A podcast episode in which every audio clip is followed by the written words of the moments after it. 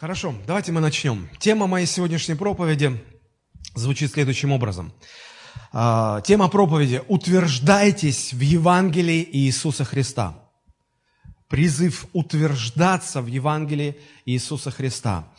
А, я нашел этот призыв в первом послании апостола Павла к Каримской церкви, 15 глава, буквально с первых стихов. Давайте мы прочитаем. 1 Коринфянам, 15 глава, с первых стихов. Апостол Павел говорит, «Напоминаю вам, братья, Евангелие, которое я благовествовал вам, которое вы и приняли, в котором и утвердились». Вот это слово «утверждайтесь», в котором вы утвердились, которым и спасаетесь, если преподанное удерживаете так, как я благовествовал вам, если только не напрасно уверовали. Так много этих «если», «если», «если». Евангелие, все внимание на Евангелие. Апостол Павел в 14 главах предыдущих так много говорил об обустройстве церкви, о дарах духовных, о любви, обо всем, что важно в церкви. И в конце своего письма к Каримской церкви он обращает внимание вот на эту мысль. Утверждайтесь в Евангелии утверждайтесь в Евангелии. Смотрите, вы его знаете, я благовествовал вам это Евангелие, вы его приняли, и вам нужно утвердиться им. Если только вы в нем утвердитесь, вы им спасаетесь. Человек, не утвержденный в Евангелии, не может спасаться. Он будет как э, колеблемая ветром э, трава, куда ветер, туда и он. Поэтому нам всем необходимо утверждаться в Евангелии. Почему? Почему нам необходимо утверждаться в Евангелии?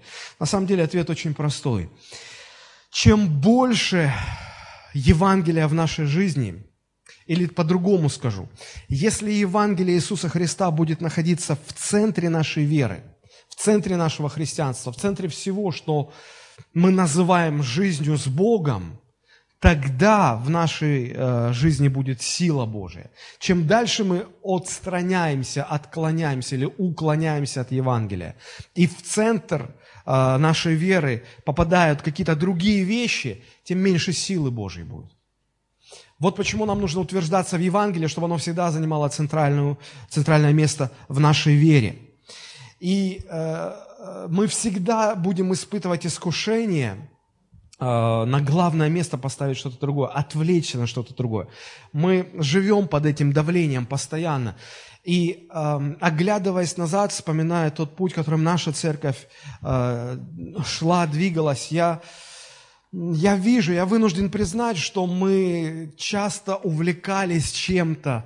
Я помню, у нас было время, когда мы увлекались служением освобождения, и, и у нас вот это как-то попадало в центр, и мы так радовались, что в нашей церкви есть это служение, что тут бесы в людях проявляются, и что мы молимся за этих людей, и потом бесы уходят, и вот все внимание этому служению – Потом под, подостыл к этому интерес, мы переключились на другое. Мы услышали, о, церковь должна быть полезна обществу. И мы увлеклись социальным Евангелием, социальное служение.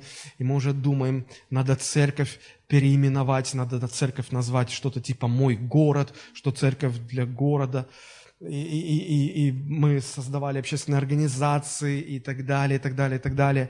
А, потом у нас было стремление к какой-то супердуховности, когда Люди начинали там уже ждать откровения по поводу всяких мелочей, и уже кто-то говорил, я помню, был реальный случай, когда а, в домашней группе один человек звонит другому и говорит, я услышал от Господа, что тебе остался только один шаг до падения, и ты можешь уже просто даже не приезжать сегодня на домашку, потому что все, Бог что-то там. И этот потом человек мне звонит в слезах, говорит, пастор, все пропало. Я уже потом вынужден был просто запретить. Я говорю, прекратите говорить, мне, Гос... мне Бог сказал, мне Бог сказал. Потому что после вот этой фразы «мне Бог сказал» в 90% случаев такая ерунда шла, что «мама дорогая». И я чуть было не согласился с высказыванием Жванецкого, когда он говорит, что ну, когда человек разговаривает с Богом, это называется молитва, когда Бог говорит с человеком, это, говорит, уже накачанка там вот, дурдом где. То есть всякое было, супердуховность. Потом мы увлеклись э, связыванием и развязыванием территориальных духов. Были такие книги Питера Вагнера, «Духовная картография», Синди Джейкобс. Все вот это мы и, и кого, каких только духов мы не вязали. Ну, всех, которых знали, не знали, которых придумали, выдумали. И, и, и я помню, кто-то из особо духовных даже э, э, практиковался в распознавании имен этих духов. И уже мы там их называли по имени, по имени приказали. Ну, то есть, чем мы только не занимались. Мы ходили вокруг Зимнего театра, помазывая его елеем. Ну, стены же Иерихона пали – ну, чем колонны Зимнего театра, почему бы им не пасть? То есть мы много чудили, не дожидаясь чудес Божьих. Я понял, что когда нет Божьих чудес, тогда христиане начинают чудить. Но это не очень хорошо. Все это только лишь потому, что мы э, никак не могли навести прицел и в центр нашего внимания, в центр нашей веры поместить Евангелие Иисуса Христа и утверждаться в Евангелии Иисуса Христа. Когда э, Евангелие Христова в центре, тогда все остальное становится на свои места. Знаете, когда э, конструкторские бюро разрабатывают что-то, какие-то там сложные аппараты летательные, и если в самом начале будет допущена какая-то ошибка в основании расчетов, все остальные расчеты будут неверными. И вот точно так же, когда церковь э, сбивает фокус э, своего внимания с Евангелия и переводит его на что-то другое, все остальное становится уже неправильным, неверным. Мы можем отвлекаться на разные вещи. Э, было время, когда мы горели, молились, и мы, мы верили, что вот Россия станет христианским государством. Мы думали, там, Бог построит христианское государство. Э, много времени прошло, прежде чем мы поняли, что это не получится, и, и, и, Бог, и Бог совсем такого не планировал. А, много копий было по этому поводу сломано. Вот. На самом деле, знаете, этот мир, он, он всегда будет в оппозиции к настоящей церкви Христовой. То есть люди этого мира, они еще как-то готовы терпеть э, формальную церковь. Церковь, которая, неважно, что проповедует, пусть даже истинное Евангелие церковь проповедует, но если церковь фактически живет на ценностях этого мира, фактически жизнь на ценностях этого мира, мир согласен это терпеть. Претензий не будет, вопросов не будет. Э, но когда мы начинаем говорить о практической жизни, когда церковь начинает не просто говорить, а жить Евангелием, вот тогда мир этого терпеть уже не будет. Мир этого терпеть уже не будет. Мир будет в оппозиции. А, иногда мне приходилось слышать такую фразу, а, когда люди говорили, а, вот, наверное, жизнь так устроена, что у хороших людей много денег не бывает. Ну, мне всегда так это льстило. Наверное, я хороший. Нет, я, наверное, вообще самый хороший человек в этом смысле. Я помню, как как Высоцкий пел, у него была песня про Робин Гуда, и там были такие слова, кто при чести и отваге, тот всегда не при деньгах. А, и, и я так понимаю, что экстраполируя вот эту мысль на, на, на, отношение мира и церкви, э, я, мне так кажется, может быть, я ошибаюсь, но мне так кажется, что э, когда церковь становится на позиции Евангелия, начинает жить Евангелием, она не будет популярна в мире не будет всех там телеканалов, э, э, различных таких вот шума такого, рекламы, тысяч людей, которые толпами приходят, это все на камеры снимают. Может быть, я ошибаюсь, повторяю, но что-то мне вот кажется, что это как-то не очень.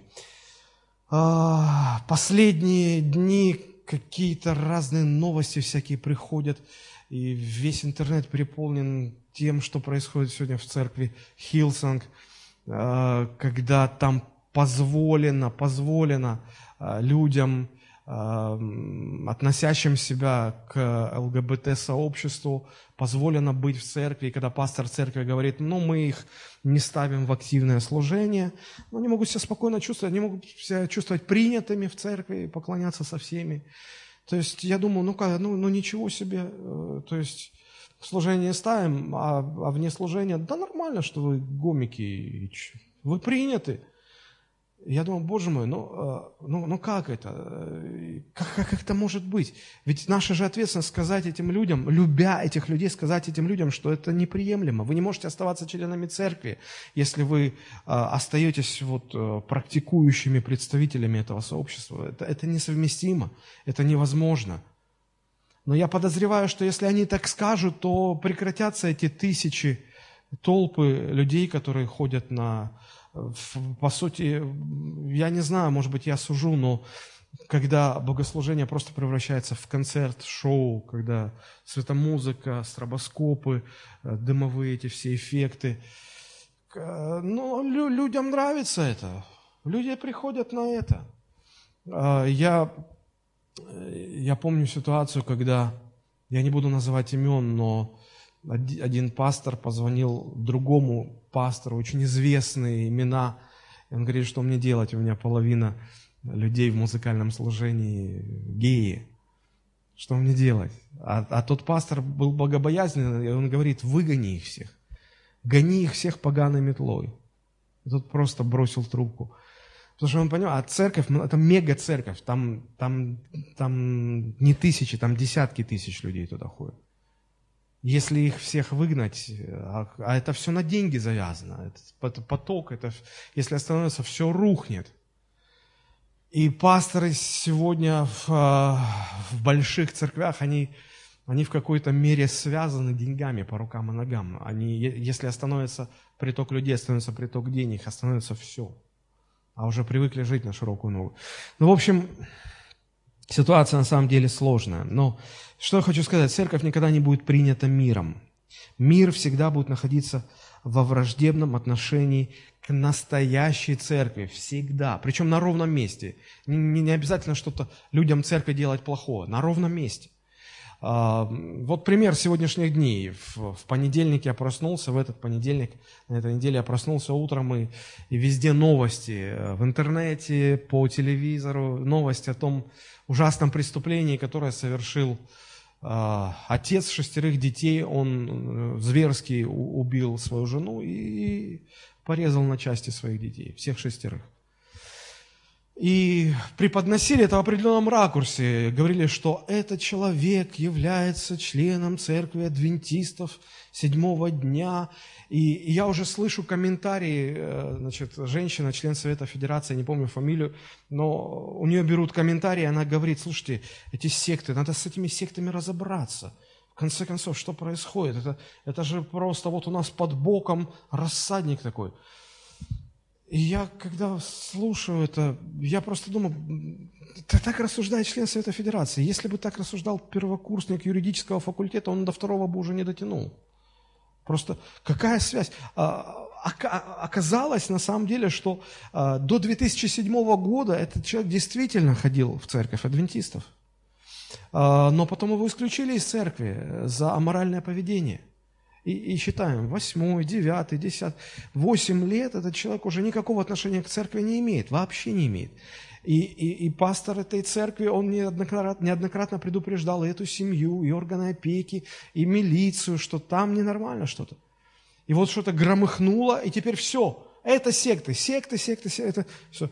А, я подумал, послушайте, а, ну, когда сегодня под флагом, я не разжигаю сейчас межрелигиозную рознь, но когда сегодня под флагом ислама совершаются ужасные преступления, чего только стоят все эти э, выходки ИГИЛ, и, и, и когда кто-то кто пытается возвысить голос и сказать, послушайте, ну ислам это тогда получается враждебная религия, ему сразу рот затыкают, нет, нет, нет, настоящий ислам это мирная религия, а это не ислам.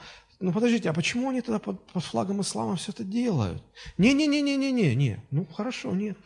А, я подумал еще вот что. Если взять сейчас э, всех э, зэков, всех, э, вот, кто сидит в тюрьме, и, и поспрашивать их на предмет религиозной принадлежности, я вам даю слово, процентов 80 будут ассоциировать себя с православной церковью. Так давайте скажем, друзья, посмотрите, 80% зэков православные. Давайте разберемся с православной церковью. Ну, если, давайте тоже быть последовательными. Причем тут бедные адвентисты? Ведь э, я подумал уже, ну безобиднее адвентистов, ну, наверное, никого нет. Потому что люди учат здоровому образу жизни, правильному питанию, социальной работе. Я не согласен с их э, э, доктринами, но я хочу вступиться за них, потому что уж чего-чего, ну никакого вреда от них обществу ну точно нету. А почему сегодня все это в одну кучу? Секты, секты, секты. Да потому что, потому что это, это общество, оно никогда не будет хорошо относиться, этот мир никогда не будет хорошо относиться к церкви. Никогда. Никогда. Невозможно быть принятым и Богом, и этим миром. Либо одно, либо другое. Мне очень нравится девиз библейских курсов пастора Александра Шевченко. Очень короткая фраза, но такая емкая, такая точная. А, они проводят э, эти курсы, девиз их школы а, звучит следующим образом а, – в гармонии с Богом, в ладах с самим собой, во вражде с миром. Потому что если человек, если христианин занимает позицию Евангелия, если он живет так, что Евангелие является центром его жизни, тогда так и будет. Ты будешь в гармонии с Богом, в ладах с самим собой и всегда во вражде с этим миром. Вражда с этим миром изначально оговаривалась. Вспомните, даже Иисус, когда к нему приходили люди и говорили, Иисус, мы решили пойти за тобой. Он говорит, «А, ситуация такая, а, лисицы имеют норы, у птиц есть гнезда, а у меня ничего не будет, и у вас, скорее всего, ничего не будет. В силе решение. А тут уже надо поразмыслить, тут что-то как-то вот, я подумаю, я подумаю. Хорошо, думай. С самого начала а, идея о том, что церковь будет принята миром, что церковь будет прославляться этим миром, что христиане будут приняты этим миром. Это совершенно ложная, чуждая и небиблейская идея. С самого начала стать христианином – это означало быть гонимым. И апостол Павел, а, давая наставление своему ученику Тимофею, он вообще говорит, да и каждый христианин, желающий жить благочестиво во Христе Иисусе, будет гоним. Гоним будет. И вот в этом ракурсе мне всегда, простите за такое слово, забавно слышать заявления различных, э, как правило, больших э, служителей о том, что вот через пять лет или через десять лет в нашей церкви будут самые влиятельные люди этого общества. Или как э, вот буквально на днях один пастор мегацеркви в Америке заявил, говорит, ответственность наших церквей сегодня заключается в том, чтобы подготовить в наших церквях новое поколение сенаторов, президентов, Э, как, кого еще там, конгрессменов и прочее, прочее, прочее. Э, забавно, потому что это в принципе невозможно. Потому что церковь, э, Бог никогда не поручал церкви готовить очередное поколение лидеров для этого мира. Ну вот просто никогда такого не было. И когда... Почему такие бредовые идеи начинают приходить в головы? Мне кажется, что это все приходит э, тогда, когда Евангелие уходит из центра нашей жизни. Когда в центре нашего христианства нет Евангелия, тогда всегда что-то другое будет. И вот такие всякие э, странные идеи. Нам нужно понимать, что у, у руля этого мира всегда стояли э, безбожные люди. И чем ближе к концу, тем, э, тем более безбожными, тем более богоборческими будут лидеры этого мира. И если церковь пытается таких людей а, поднимать в своих рядах, ну тогда это, наверное, не церковь. Христос предупреждал своих учеников, что обязательно мир будет гнать настоящих верующих. Это всегда будет. Вражда с миром никогда не исчезнет.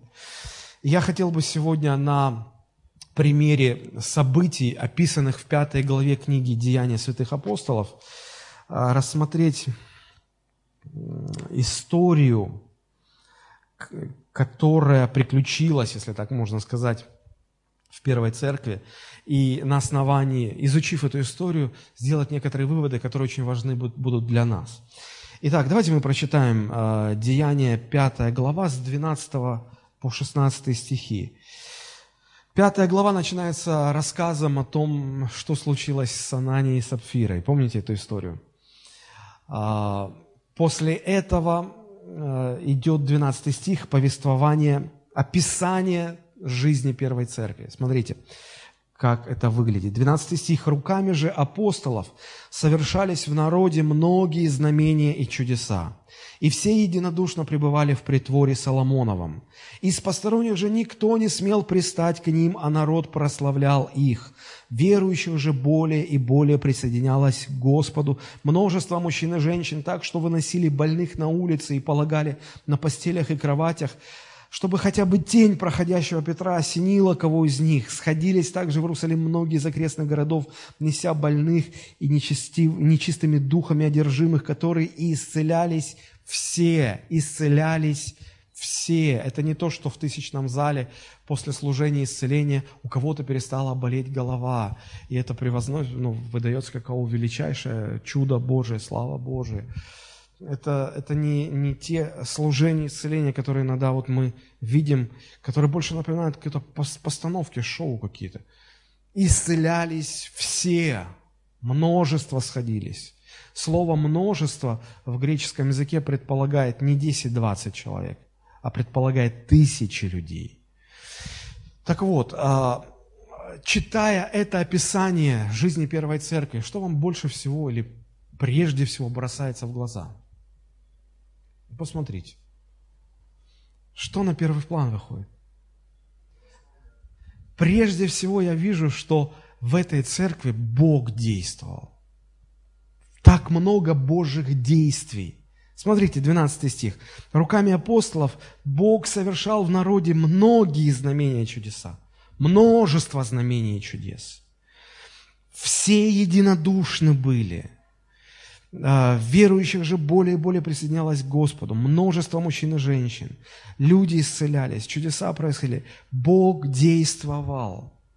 Примечательно здесь то, что мы видим проявление великой Божьей силы. Мы видим здесь э, большую Божью работу, которая имела место быть в церкви. Какой вывод я делаю из этого?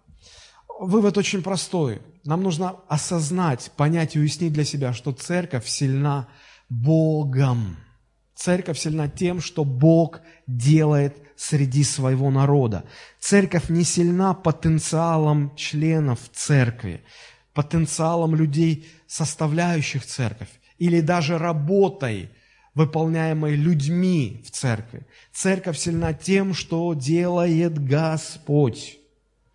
Почему это важно понимать? Да потому что мы все склонны э, обращать внимание только на видимые вещи. Мы склонны измерять успех церкви фактически мирскими критериями. Э, мы, мы, мы смотрим на церковь, задаем себе вопрос, а сколько людей в этой церкви? О, много или мало? Если много, хорошо, мало, не очень хорошо. А если у вас собственное здание? А, а на какой машине ездит ваш пастор? А, а, какие, а вот проповеди так себе или так себе? Э, а, а музыкальное служение, а сколько у вас музыкантов, а сколько у вас команд прославления, а у вас э, светомузыка, эффекты, там стробоскопы есть или нет? И вот, вот это вот все, мы вот этим анализируем, измеряем. Слушай, а если бы у нас была возможность посмотреть духовными глазами, как Бог на все это смотрит, провести духовный аудит состояния церкви, а, посмотреть, что реально является результатом, вот что ценно. Я думаю, что мы бы увидели, что, что ценным является только то, что Бог делает в церкви. Потому что то, что люди делают, это все это все не, не котируется. Не, это, это все человеческое. Апостол Павел говорит, что человеческое все сгорит. Останется только то, что Бог делал, что Бог делает в церкви. Они люди, они люди. Друзья, вот, вот мы собрались в церкви, да, вот мы попели, помолились, вот мы сейчас слушаем проповедь. Э, но ведь фактически мы можем через буквально час уйти отсюда такими же, как мы и пришли. В чем тогда ценность церкви? В том, что мы попели песни какие-то, в том, что мы послушали какие-то умные слова или мысли. Э, здесь недостаточно хорошей подготовки проповедника или музыкантов, потому что ну, мы же понимаем, мы можем убедительно говорить, мы можем красиво петь, но А, знаете, я, я раньше наивно полагал, что если в церкви есть какая-то проблема, нужно на эту тему проповедовать, убедить людей, поступать по-другому. И я все время разочаровывался тем, что, казалось бы, ну я так, на мой взгляд, убедительно говорю, но уже все понятно, уже все растолковано. И я вижу, что люди поступают вот, вот ровно наоборот. Вот просто совсем вопреки. Казалось бы, слушай, ну ты что, не слышал? Слышал, слышал, но домой приходишь, и как будто тебя подменили. Почему?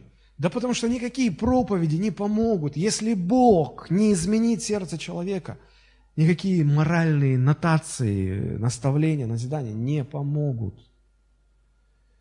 Если только Бог что-то не сделает в жизни человека. Нам нужно Божье действие. Нам нужна Божья милость, Божья благодать, Божье действие, чтобы Бог действовал. А для этого церковь должна молиться, серьезно молиться, не, не, не, не пребывать в молитве, а буквально жить в молитве. Церковь должна уметь молиться в духе, церковь должна э, просто понимать вот эти духовные вещи, ходить свято перед Богом. Вы скажете, ну а что, не, не нужны хорошие песни, не нужны сильные проповеди? Да нет, все это нужно. Просто я хочу сказать, что если вот это все есть, а Божьих действий нет, то грош цена всему остальному. Оно ничего не сделает. Вообще нам нужно понять, что церковь – это место, где действует Бог. Вот из всех определений церкви мне больше всего нравится вот это. Церковь – это место, где действует Бог. Если на этом месте Бог не действует, а, то, собственно говоря, какая же это церковь-то? Вы можете сказать, ну это как-то радикально, зачем вообще так вот говорить? Но, друзья, вот, вот если честно, что вот именно вот этих сильных действий Божьих, которых мы прочитали, их как раз таки не, не хватает нашей церкви. Я не говорю за все остальные, за, за, за нашу собственную церковь. Потому что, ну, надо признать, что отличительной чертой первой церкви было то, что Бог сильно действовал там. И много людей э, приходило в церковь, и Бог их возрождал. А отличительной чертой нашей церкви как раз-таки является отсутствие этих действий. Мы приходим, общаемся, бутербродики кушаем, проповеди слушаем. И как жили, так и живем.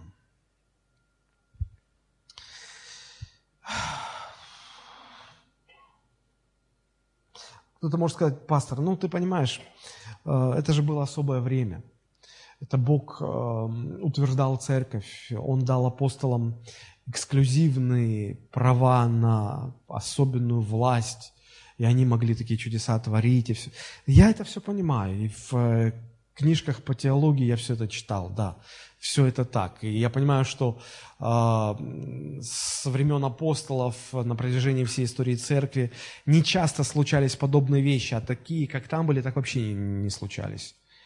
Э, были отдельные какие-то вспышки пробуждений, где Бог действовал сильно, и все, я все понимаю, но но разве это умаляет эту мысль о том, что церковь должна быть местом, где действует Бог? Вы скажете, ну Бог действует по-разному. Конечно, я понимаю. Бог действует по-разному. И я не говорю, что вот мы сейчас, по, нам нужны чудеса и знамения. Нет, нет, нет. Мы тоже когда-то ставили э, э, это в центр своей веры. Я очень хочу, чтобы в центре нашей веры было Евангелие. И чудеса и знамения как таковые неинтересны. Вообще, если, если можно как-то сравнивать действия Божии, то, но, но, но я так думаю, что вот эти вот видимые чудеса, видимые исцеления, знамения, они менее ценны, чем, если так можно сказать, банальное возрождение от Духа Святого. Если смотреть физическими глазами, человек родился свыше. Как это внешне проявляется? Ну, не сильно. Как бы фурора нет. И э, я вот уверен почему-то, что в большинстве современных церквей, э, если, если спасается человек, этому радуется, да, безусловно. Но если кто-то получил исцеление, вдруг у кого-то там зуб вырос, вот чудо Божие, да, вот из этого такой шум поднимут. О, великая сила Божия. Я всегда думаю, а что ценнее?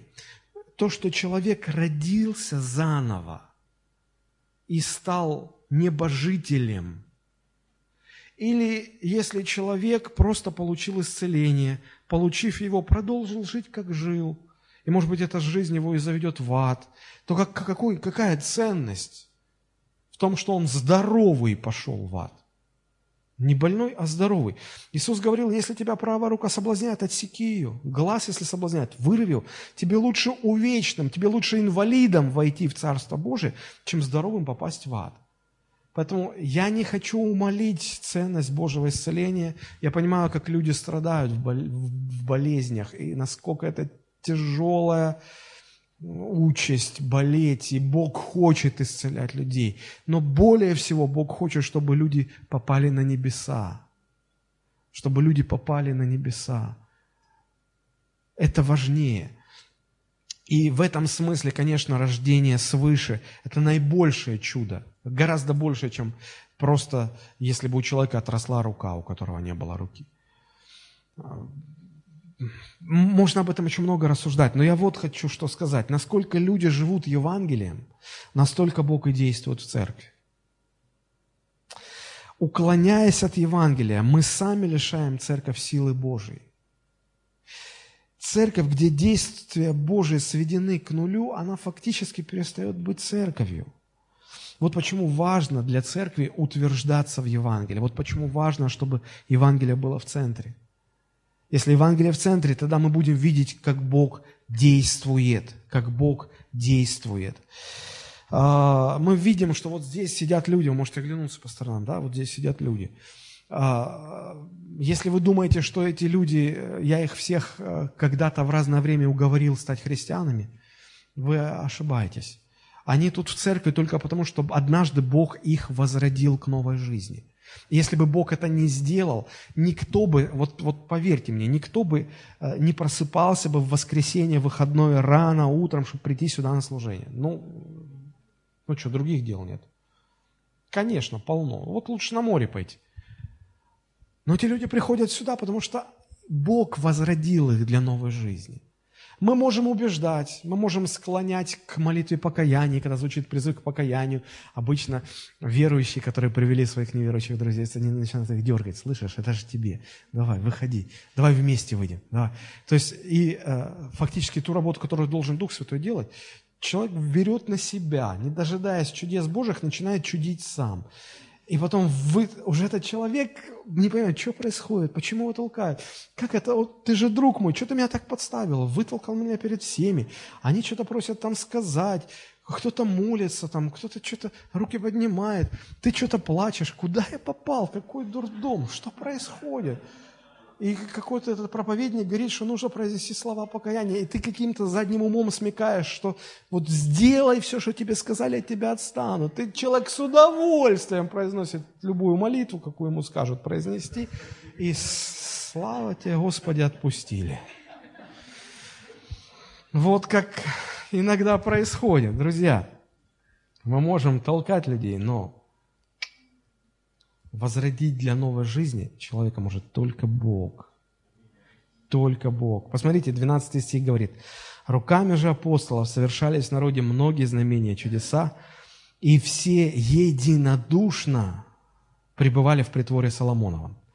По разным оценкам, разные богословы утверждают, что церковь в Иерусалиме насчитывала порядка ста тысяч верующих.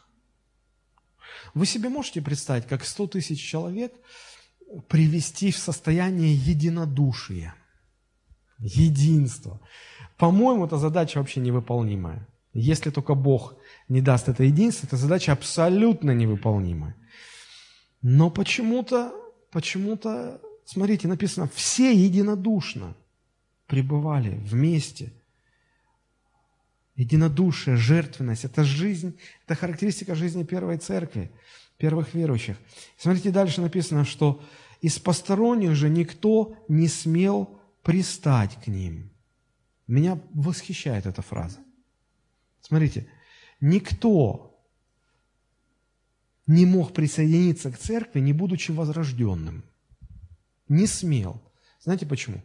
Потому что когда невозрожденный человек попадал в эту вот единодушную среду, он сразу там выделялся, как черное пятно на белом свадебном платье.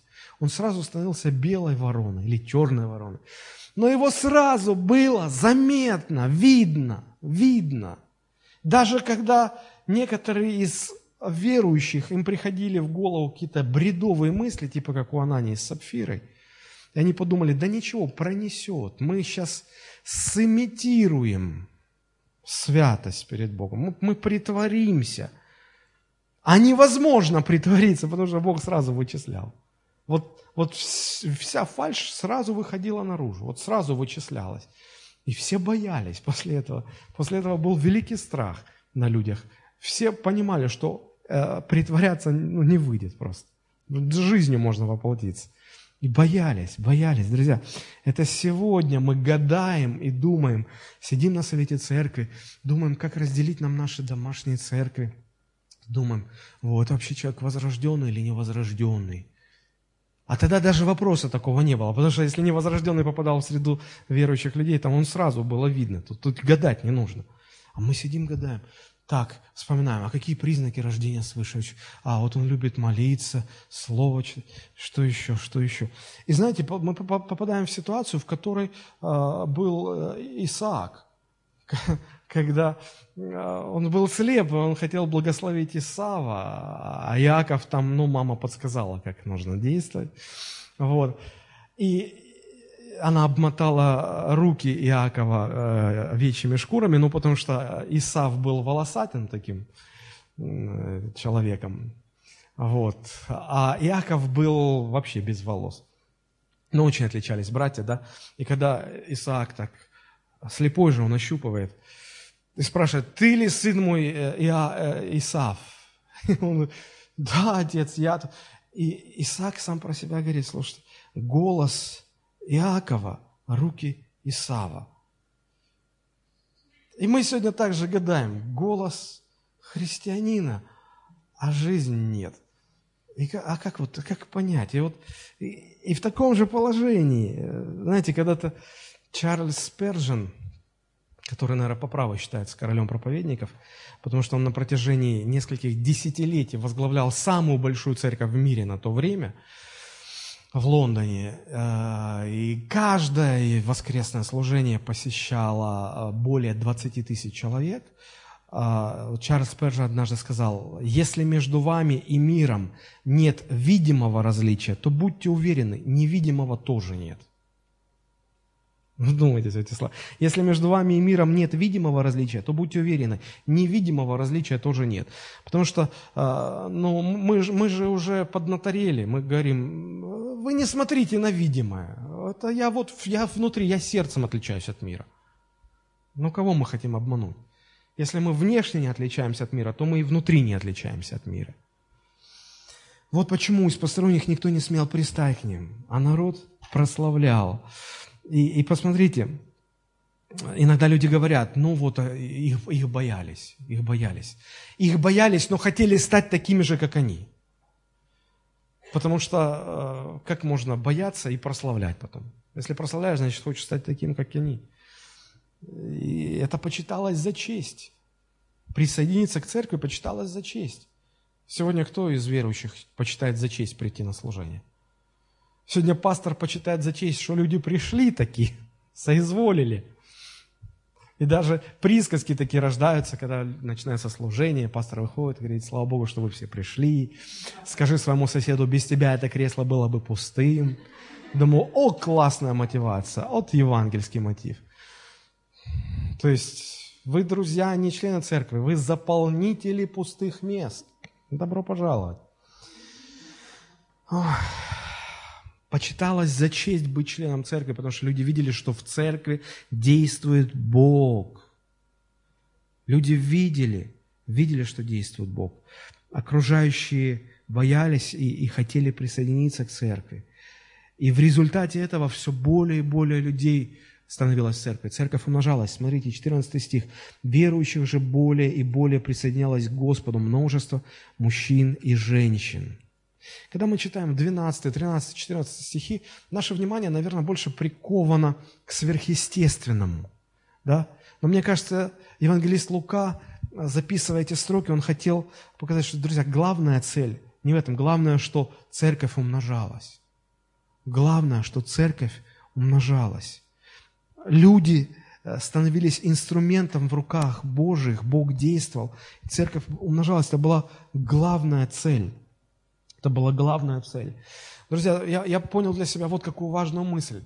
Послушайте внимательно. Та же сила Божья, которая спасает грешников, та же самая сила и ведет верующих к духовной зрелости, дает духовный рост. Поэтому если в церкви спасается 5-7 человек за год, не стоит ждать, что в этой церкви люди будут стремиться к зрелости, духовно расти. Не стоит.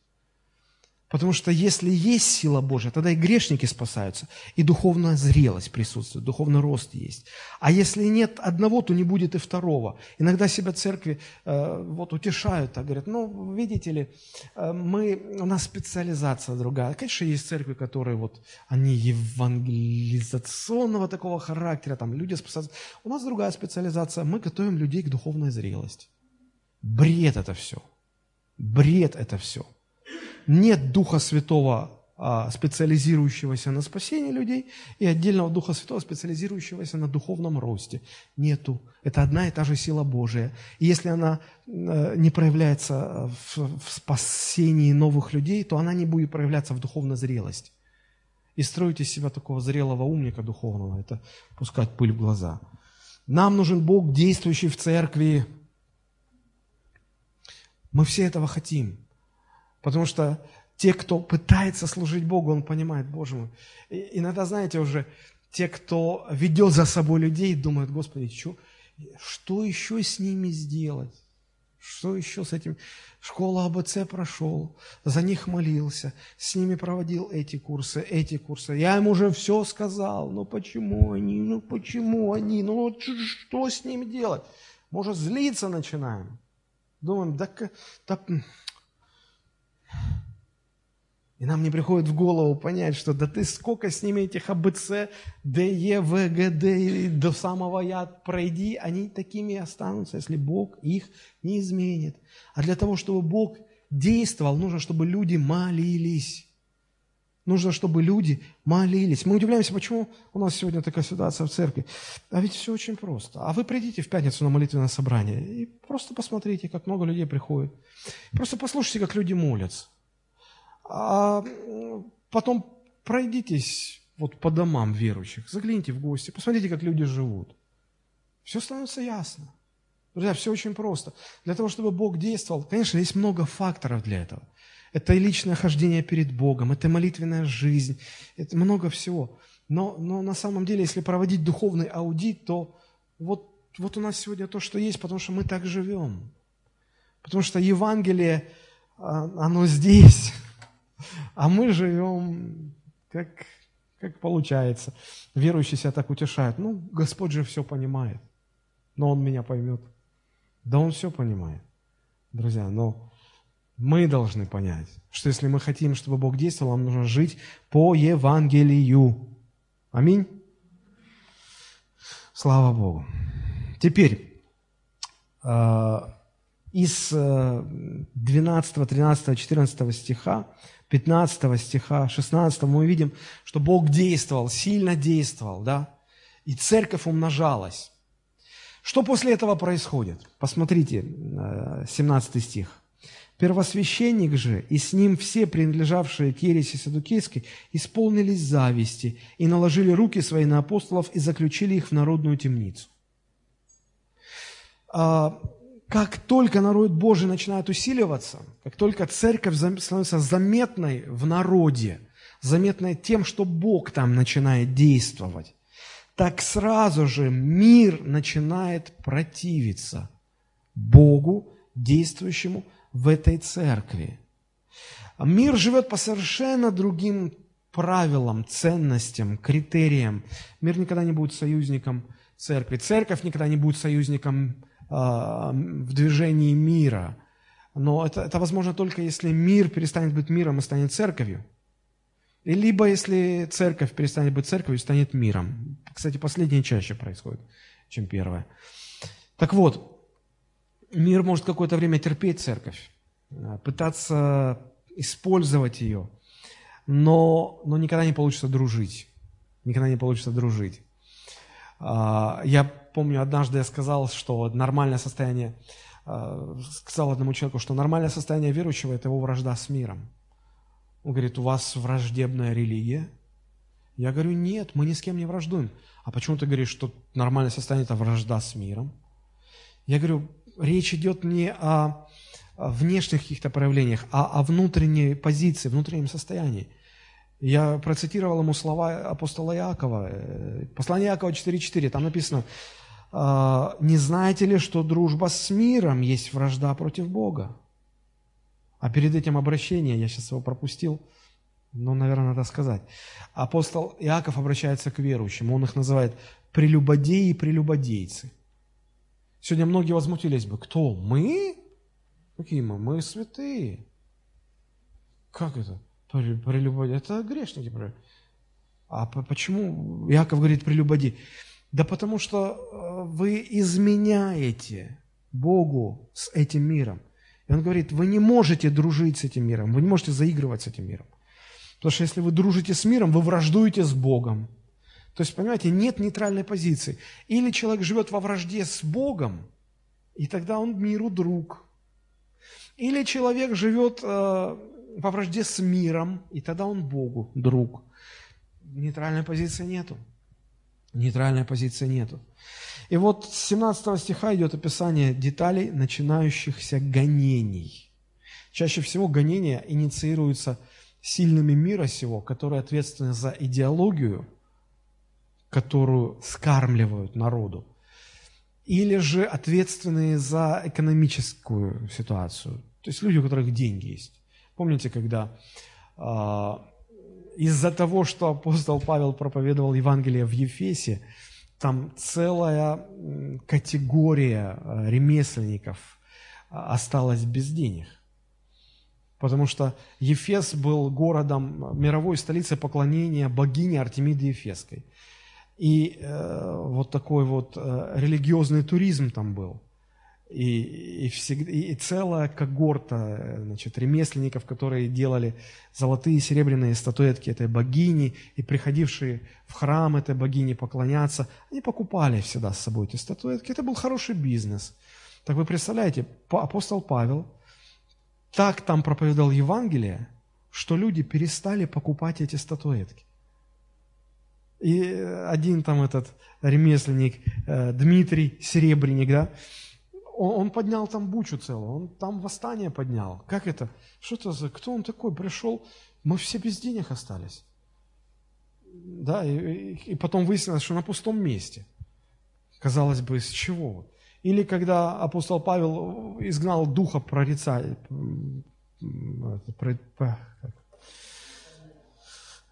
да, который, э, ну, демонический дух, с помощью которого женщина прорицала там предсказания.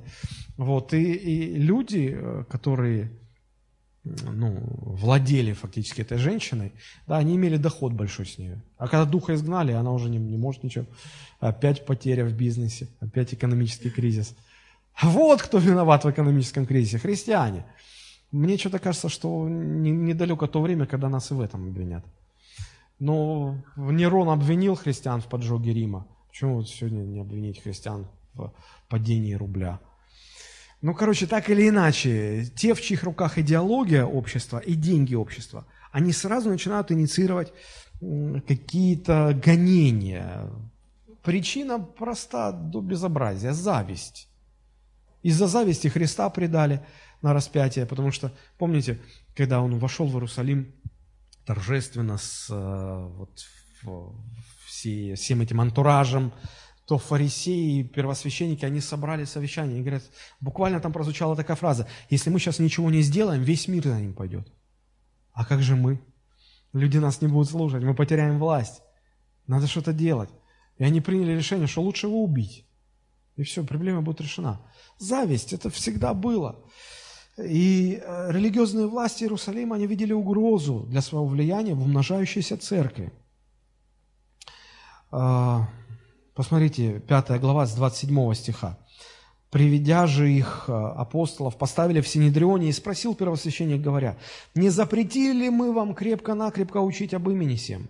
И вот вы наполнили Иерусалим учением вашим и хотите навести на нас кровь того человека». То есть а, апостолы что проповедовали? Что фарисеи и первосвященники безвинно убили Христа. И э, эти, эта элита религиозная, они хотят на нас повесить мокрое дело. Это же если начнется расследование, то мы окажемся как-то в нехорошем, в нехорошем положении, в нехорошем положении. И они боялись этого. Поэтому они пытались изобретать какие-то методы, сажать в тюрьму, арестовывать, убивать и так далее, и так далее. Чуть позже придумали гораздо более действенный метод. А, начиная с IV века, когда христианство а, вдруг сделали а, государственной религией, изобрели новое, более действенное оружие. Заключалось оно в том, чтобы просто смешивать христианство с, с миром. Это не смешиваемые вещи. Знаете, как вот э, женщины пользуются какими-то косметическими средствами, я не знаю, как они называются, но вот прозрачные такие тюбики, вот, и наверху масло, а, а внизу жидкость или наоборот. Ну, в общем, интересно так. Смотришь, вроде бы жидкость, но верх синий, а низ беленький. Там. И вот как ни крути, оно не смешивается. Вот церковь с миром не смешивается никак. А люди пытаются смешать. И, и получается, что э, это, это возможно сделать только тогда, когда Евангелие из центра убирают, да? э, оставляют антураж, оставляют культуру христианскую, архитектуру христианскую, э, обычаи христианские, аксессуары все. Только само Евангелие из центра выбрасывается, выбрасывается, выбрасывается. И сегодня церкви на Западе, они, э, пасторы многих церквей, они заявляют, ну, мы должны признать, что мир изменился, и церковь сегодня находится в переходе, нам нужно как-то адаптироваться, чтобы принимать вот геев и лесбиянок, нам нужно как-то адаптироваться. А как адаптироваться? Ну, Писание говорит, что никакой адаптации быть не может. И вот эта попытка смешать несмешиваемое, а, очень, очень действенное оружие в том, чтобы выбить Евангелие из центра христианской жизни. И это оружие оказалось сильнее и эффективнее физических гонений. Не сумев задавить церковь физически, этот мир пытается превратить церковь э, ну, своего друга, что ли, когда, когда церковь начинает дружить с государством, когда церковь начинает быть государственной. Я размышлял над этим, знаете, к чему я пришел? Я понял, что идеология мира – это всегда богопротивничество. Это всегда противление Богу. И вот когда церковь становится местом концентрации Божьих дел, когда Бог через церковь очень сильно начинает действовать на земле, тогда мир, противящийся Богу по своей сути, он начинает противиться Богу, действующему в церкви. И здесь уже, как говорят в мире, церковь попадает под раздачу. Потому что мир не против церкви как таковой, а против Бога, который через церковь действует. И Бог и церковь переплетены настолько, что этот мир начинает, борясь против Бога, начинает своим соперником, противником видеть церковь. И поэтому, когда, когда церковь начинает быть заметной в мире через то, что Бог действует через такую церковь, тогда мир тоже начнет замечать эту церковь. И мир начнет э, враждовать с этой церковью. Чем больше Бог действует, проявляется в церкви, тем больше э, гонений и вражды будет на такую церковь со стороны мира – и дело не в церкви, не, дело не в том, что церковь что-то не так делает. Совершенно не... Она может только хорошее делать. Посмотрите, что плохого делали люди э, первой церкви. Вот что плохого они делали? Мирно собирались, молились, помогали бедным, э, решался вопрос здравоохранения, люди все исцелялись, э, заботились о вдовах, о сиротах – экономический вопрос был решен. Казалось бы, чем больше таких людей в обществе, тем лучше общество. А нет же, ну нет. Нет. Потому что Бога слишком много в церкви, Он слишком заметен, и, и поэтому мир не может на это смотреть просто так. И церковь попадает под гонение. Поэтому, если вы молитесь за рост церкви, вы понимаете, чего вы просите? э, неизбежно за первым придет и второе. Придет вражда, придет э, реальная вражда. Но, э, но с этой враждой история не заканчивается. Так, посмотрите, я хотел бы, чтобы вы увидели вот эти вехи. Бог начинает действовать в церкви, это порождает гонение на церковь, что в свою очередь э, приводит к тому, что Бог проявляет свою защиту. Бог проявляет свою защиту. Сколько бы э, власти и, сил, и силы не имели сильные мира сего, как бы они ни пытались э, все контролировать, у Бога больше власти, Бога больше сил, у Бога больше контроля. Посмотрите 9, э, с 19 стиха, выше немножко.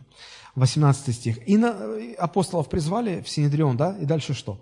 И наложили руки свои на апостолов, то есть их арестовали и бросили в тюрьму, и заключили их в народную темницу.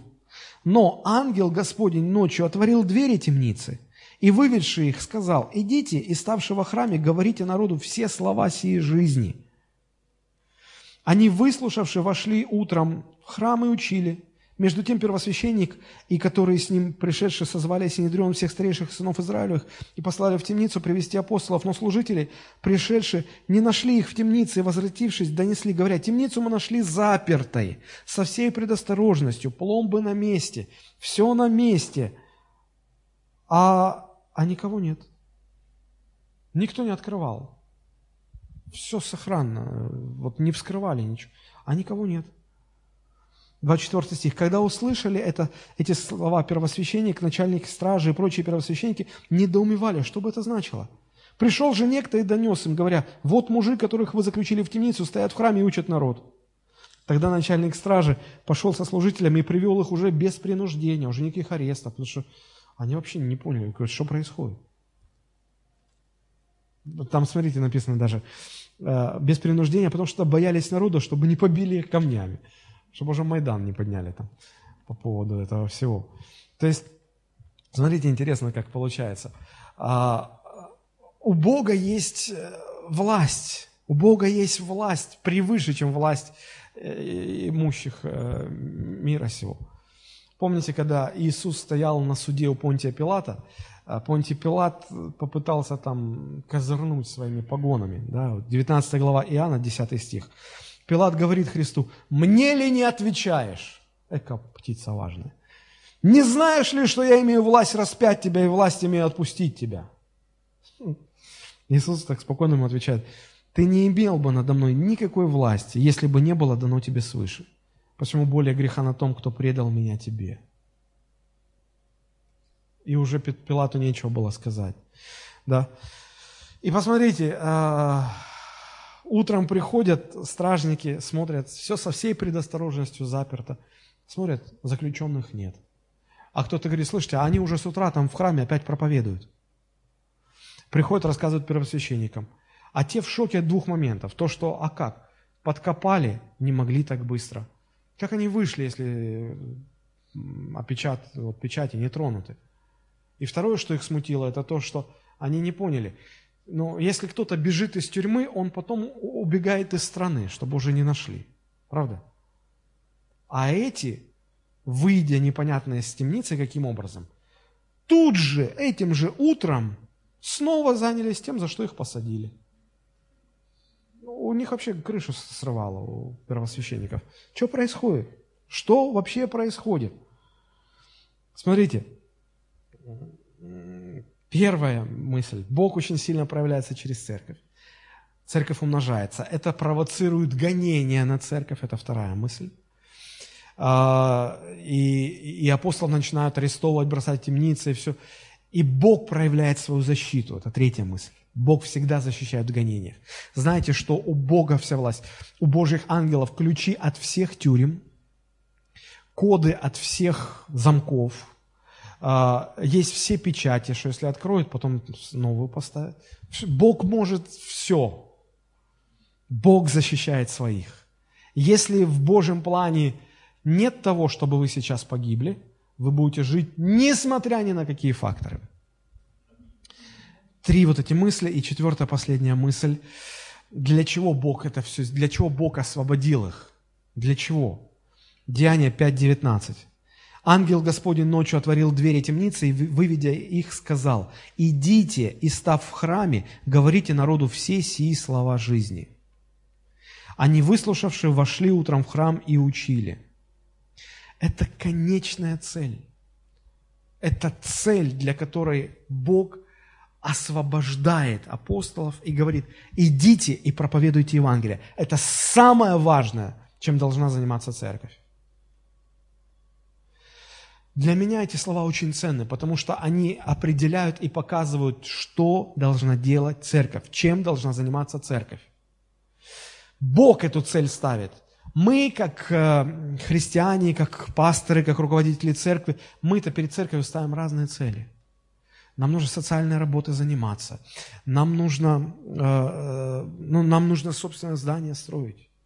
Нам нужно голодных кормить. Нам нужно вот это, нам нужно вот это. Друзья, единственная цель, которую Бог ставит перед церковью, чтобы церковь, церковь проповедовала Евангелие – и если все, мы еще какие-то цели ставим, то они имеют место быть только в том случае, если они служат этой главной основной цели. Сегодня э, маленькие церкви больше всего заботятся о том, чтобы построить свое собственное здание. Я не против э, собственного здания. Я сам по-человечески, мне очень хотелось бы, чтобы у нашей церкви было свое здание. Когда я так сильно молился э, и просил, чтобы Бог дал нам свое здание, мне почему-то стали приходить, знаете, какие мысли? Э, а посчитай, э, сколько, во сколько тебе обойдется владение собственным зданием. Сколько тебе будет стоить? Ты сейчас знаешь, сколько будет стоить, сколько стоит э, содержание церкви э, в арендных помещениях, да? Ты вот знаешь эту сумму, вы худо-бедно где-то как-то закрываете эти все деньги. А теперь посчитай, сколько будет стоить собственно. Допустим, я вам дам, допустим, вам кто-то за рубль продаст здание, территорию. Ты понимаешь, сколько денег потребуется просто, чтобы содержать это все? Я так подумал, ну, наверняка меньше, чем вот мы в аренды платим. Ну, свое, это же свое, все, не надо аренду каждый месяц платить. И тут вечером я слушаю новости, и идет сюжет про то, как в Европе церкви и в Америке, но в меньшей степени, но в основном в Европе, церкви продают свои церковные здания за один евро. Я думаю, совсем с ума посходили. И потом э, корреспондент, журналист объясняет, говорит, им выгоднее продать за один евро, только чтобы снять с себя бремя финансовой ответственности, содержать это все. Налог на землю, налог на имущество, на недвижимость, коммунальные расходы, еще что-то там, капитальный ремонт и все-все-все. Я как прикинул, я попытался поговорить с теми, у кого свои здания – я потом сказал, Господи, спасибо Тебе, что Ты нам сейчас ничего не даешь. Потому что мы бы под этим благословением просто бы погибли. Если нас станет больше, если мы сможем собирать больше денег, ну тогда может быть другой вопрос. Но сейчас это вас раздавит, раздавит. Я думаю, ну слава Богу. Потом я, знаете, еще что подумал? Я подумал, а, если бы Бог хотел, чтобы каждой церкви по своему коровнику, а, Он бы дал какие-то бы а, инструкции по элементам христианской архитектуры. Да? Но в конце концов, когда Бог поручал построить Моисею скинию, он там все подробности, яблоко, позвонок, позвонок, яблоко, там синие шкуры, красные шкуры, я всегда пропускаю эти местописания.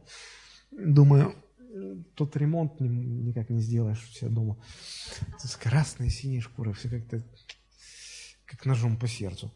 А, и, и потом подумал, как вот сейчас спорят, стиль барокко, стиль готика, надо так, э, купола такие.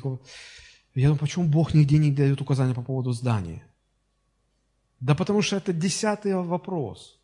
Первый вопрос, чтобы церковь проповедовала Евангелие.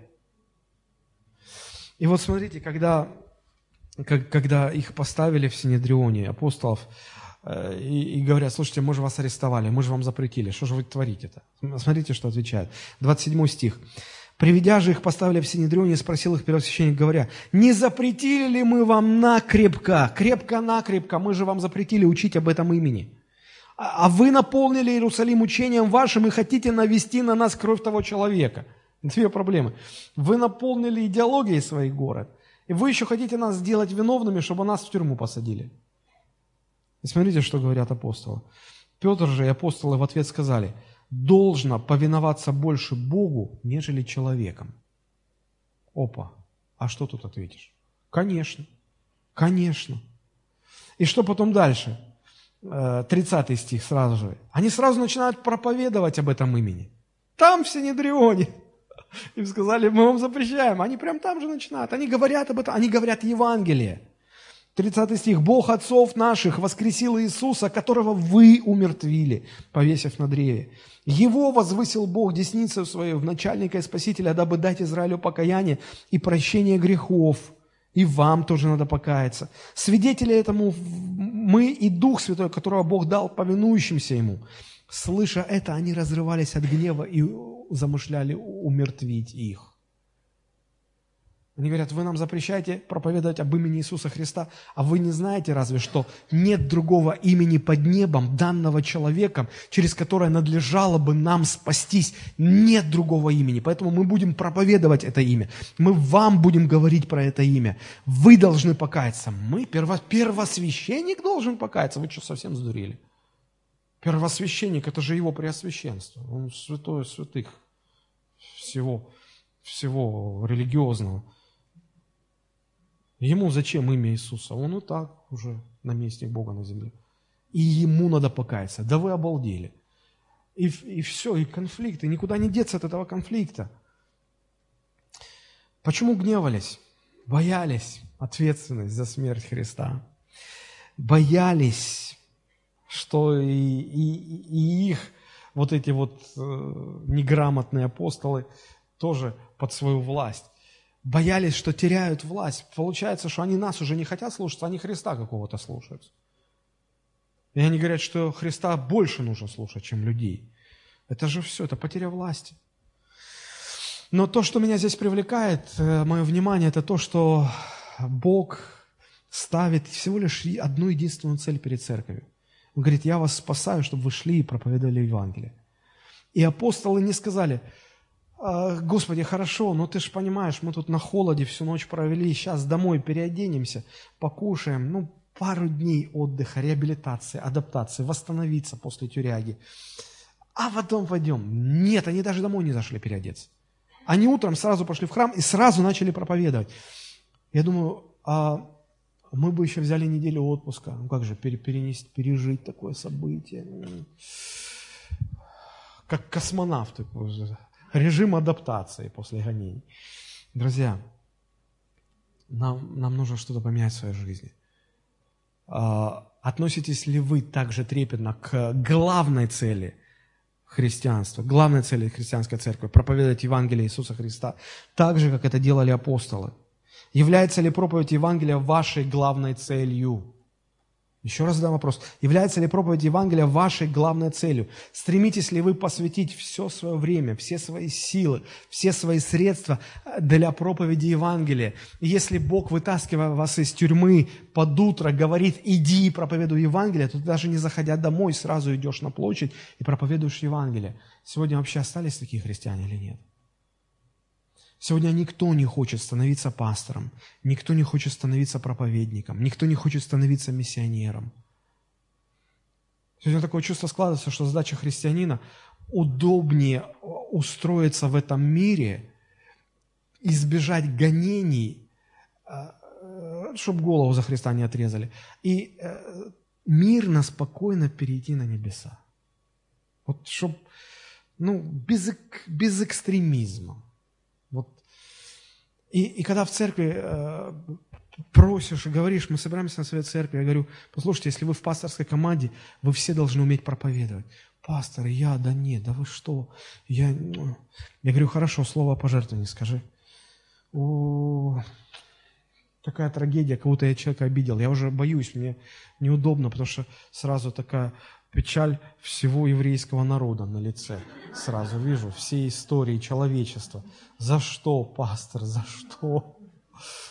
Когда начинаешь просто шутить, начинаешь говорить, что э, молился за тебя, Бог открыл тебя послать миссионером, а, в какую-то дальнюю страну. Человек всерьез воспринимает, злится, ругается.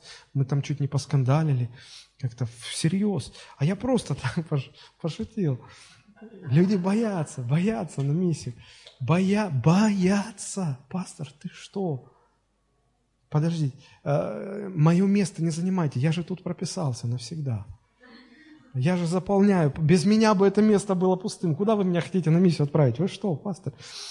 Э, чтобы посвятить себя всецело проповеди Евангелия, учиться этому, ну, чтобы ерунду какую-то не говорить. Всему нужно учиться. Нет, сегодня не хотят. Сегодня никто этого не хочет делать. Никто. Друзья, почему мы удивляемся тогда? Чему мы удивляемся? Нам нужно измениться. Если мы хотим, чтобы Бог действовал в церкви, нам нужно измениться.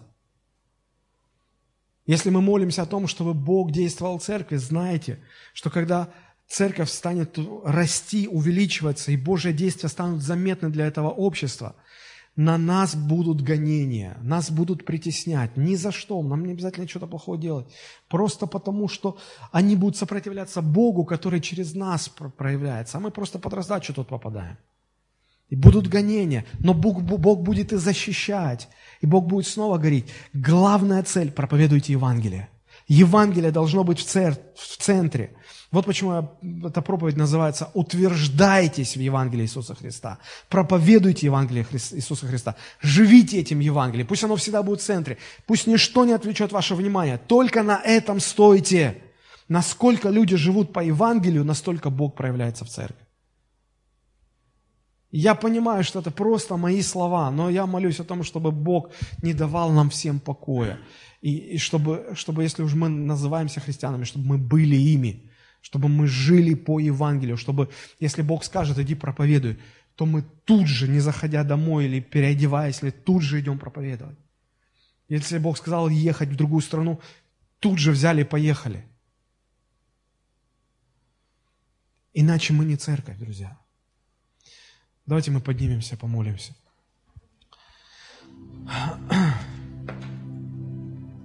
Молитесь о том, чтобы Евангелие на самом деле стало центром вашего христианства, вашей жизни, центром вашего следования за Христом.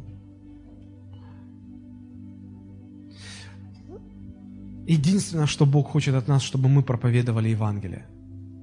Смотрите, у нас могут забрать э, этот зал свое здание или арендуемое здание. Ничего страшного. Мы можем проповедовать Евангелие. У нас могут отобрать э, статус юридического лица и поместить нас вне юридического поля. Ничего страшного. Нас могут посадить в тюрьму, но мы и там можем проповедовать Евангелие. С нами могут делать что угодно, но мы все равно можем проповедовать Евангелие. Пока мы живы, мы можем проповедовать Евангелие. И это единственная, главная цель для церкви. Это то, к чему мы призваны. Если это главная цель, почему мы не живем этим? Давайте молиться о том, чтобы Бог помог нам осознать эти истины и, и, и измениться. Я очень хочу, чтобы на самом деле, если уж, если уж я называюсь христианином, то быть им на самом деле. Я молюсь о том, чтобы... Я, я подозреваю, что мы, мы не в том состоянии, в котором мы должны быть. Потому что если бы мы были в должном состоянии, мы, мы бы переживали то, что вот здесь написано. Я молюсь, Господи, вытащи меня из этой религиозной ямы. Вытащи меня из этого состояния. Я хочу, пусть это будет что-то стоить, пусть, но, но, но, но меньше всего хочется, называясь христианином, э, жить в иллюзиях и жить, э, при, притворяясь или имитируя это все. Господи, мы обращаемся к Тебе во имя Иисуса Христа. Помилуй нас, мы мы где-то в глубине сердца, наверное, все стремимся к комфорту, стремимся к тому, чтобы как-то устроиться хорошо, и, и, чтобы, и чтобы наше христианство нам в этом поспособствовало, и чтобы как-то жизнь складывалась мирно, спокойно, благословенно, все было устроено. И мы в погоне за этим оставляем Евангелие в стороне. Оно уходит как-то из центра нашего внимания, из центра нашей веры. Господи, помоги нам не попадать в это искушение, помоги нам не попадать в эту ловушку, помоги нам жить, жить Евангелием, помоги нам утверждаться в Евангелии Иисуса Христа. Мы, мы очень хотим быть настоящей церковью, мы хотим не просто исповедовать, но жить, жить Твоим Словом, жить, жить тем, чтобы чтобы Ты действовал через нас, чтобы Ты действовал в церкви, чтобы Ты действовал в, в среде Твоего народа, чтобы видеть силу Твою, славу Твою, чудеса Твои. Господи, измени нас. Я понимаю, что никакая проповедь ничего не поменяет. Я, это, это наверное, крик отчаяния, это, это просто какой-то стон безысходности. Я молюсь о том, чтобы Ты нас изменил. Я молюсь о том, чтобы Дух Святой, Ты излился на церковь так, чтобы мы стали другими. Чтобы деяния апостолов в нашей жизни были. Чтобы, чтобы все наше внимание было сфокусировано на Евангелии Иисуса Христа. Я отдаю прежде всего всего себя в Твои руки, свою семью, своих детей – я также молюсь за церковь, Господь. Если Ты нас не изменишь, у нас нет шансов. Если, если Ты не, не, не будешь нас корректировать, мы, мы так и останемся просто религиозными людьми. Я молю Тебя о том, чтобы Твоя сила изменила наше естество. Приди в нашу жизнь. Мы, мы приглашаем Тебя, приди в нашу жизнь, измени нас, измени нас, измени нас, измени нас, чтобы для нас не было большей ценности, чем жить для Тебя, чтобы для нас не было больше, ничего более важным, чем э, пребывать в молитве, чем искать Тебя в молитве, наполняться Словом, проповедовать Евангелие – выйти, наконец, за эти четыре стены, чтобы просто поговорить с людьми. Не звать их сюда, а прийти к ним и, и позволить им увидеть в, в своей жизни того Бога, в которого мы верим, о котором мы хотим им рассказать. Я раскаиваюсь перед Тобой, Господь, за свою жизнь. Я молюсь о том, чтобы Ты дал это покаяние в жизнь каждого из нас. Господи, мы такие, как мы есть. Может быть, упертые, упрямые, своевольные, своенравные, но, но мы не хотим так больше жить. Помилуй нас, измени нас. Ты видишь наши сердца,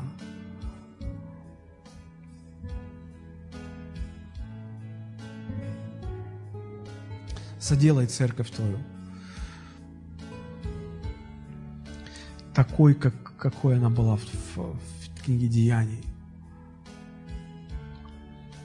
Чтобы никто даже не пытался притворяться, чтобы никто не пытался имитировать, чтобы здесь была настоящая жизнь Божья. Мы молимся об этом во имя Иисуса. Господь, мы будем продолжать об этом молиться, мы будем продолжать об этом говорить, и мы будем это искать. И, я, я верю, что однажды ты выйдешь навстречу. Я верю, что что-то поменяется в наших жизнях. Помоги нам изменить жизнь, то, как мы живем. Помоги нам это изменить, Господи. Отдаемся на милость Твою во имя Иисуса Христа. Аминь. Аминь. Аминь. Слава Богу. Мне кажется, чем ближе а, мы подходим к концу, к последнему времени, тем, тем актуальнее а, то, о чем я говорил. Потому что Библия говорит, что в последнее время все будет очень плохо. Я имею в виду в отношении церкви. Люди будут иметь вид благочестия, а, а силы не будет – миру удастся использовать свое козырное оружие, когда смешивается христианство с миром смешивается. Так что э, вид благочестия есть, а содержания нет. И, и очень не хочется быть ладикийской церковью, которая думает, что ну все, все хорошо, все нормально. Тогда как ничего нормального нет. Мне кажется, что э, состояние довольности, ну как это сказать, удовлетворенности некой, это, это уже опасный признак, когда ты всем удовлетворен, всем доволен, считаешь, что ты разбогател, что ты великое служение несешь, что ты вот все так устроено. Это всегда напоминает состояние Ладикийской церкви, что что-то не так, что-то не так. И, э, и Христос говорит, ты даже не понимаешь, что ты слеп, нищ и наг. Он говорит, советую купить тебе глазную мать, чтобы открылись твои глаза стучу в твое сердце. Друзья, давайте, давайте услышим этот, этот стук, вот как важно сердце слышащее. Хотя бы не голос, хотя бы стук этот услышать. Уж не, если не, не получается слышать, что говорит Бог, хотя бы услышать, как Он стучит в нашу жизнь. И открыть дверь. Попросить у Него этой мази, глаза помазать, чтобы видеть, чтобы осознать, в каком состоянии. Молитесь всегда, Господи, дай мне увидеть мое истинное духовное состояние. И, и излечи меня, дай Твою мазь, дай все, чтобы вот меня вылечить, чтобы я нормальный был. Я почему-то верю, что если мы будем так искренне молиться, то Бог начнет все-таки действовать. Он сказал, если кто услышит этот мой стук, хотя бы стук, не голос, стук услышит, и откроет свое сердце, хотя бы в молитве скажет, Господи, ну, как могу, открываюсь. Иисус говорит, я приду. Мы так часто используем к неверующим это, это местописание, а это к верующим. Говорит, я приду. Мы с тобой поужинаем, поговорим. И все будет хорошо. Помните, когда апостолы после смерти Христа разочаровались во всем, и решили вернуться к прежним занятиям, ловить рыбу.